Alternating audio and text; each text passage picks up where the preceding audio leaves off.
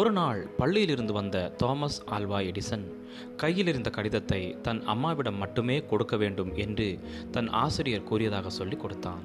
அந்த கடிதத்தை அந்த தாய் கண்ணீரோடு சத்தமாக தன் மகன் கேட்கும்படி வாசித்தார்கள். உங்கள் மகனின் அறிவுத் திறமைக்கு முன் எங்கள் பள்ளி மிகவும் சிறியது. அவனுக்கு கற்பிக்க திறமையான ஆசிரியர்கள் எங்களிடம் இல்லை. அதனால் நீங்களே உங்கள் மகனுக்கு கற்பிப்பது நல்லது என்று இருந்ததாக வாசித்தார்கள். வீட்டில் பாடங்களை கற்றுக் கொடுத்தார்கள். பல ஆண்டுகளுக்கு பிறகு எடிசனின் தாயாரும் காலமாகி விட்டார்கள். எடிசனும் அந்த நூற்றாண்டில் சிறந்த ஆராய்ச்சியாளராகவும் கண்டுபிடிப்பாளராகவும் மாறினார். பல ஆண்டுகள் கடந்தோடின.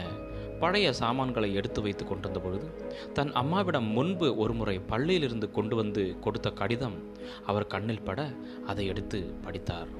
அதில் மூளை வளர்ச்சி குன்றிய உங்கள் மகனை இனிமேல் எங்கள் பள்ளிக்கு நீங்கள் அனுப்ப வேண்டாம் என்று எழுதப்பட்டிருந்தது. இதை படித்த எடிசன் கண் கலங்கி போனார்.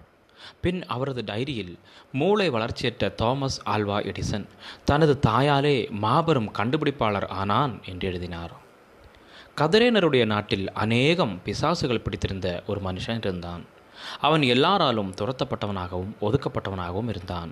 ஆனால் இயேசுவோ அவனை தள்ளாமல் பிசாசுகளை துரத்தி அந்த பட்டணத்திற்கே சுவிசேஷம் அறிவிக்க அவனை பயன்படுத்தினார். அவனை ஊழியக்காரனாகவும் மாற்றிவிட்டார்.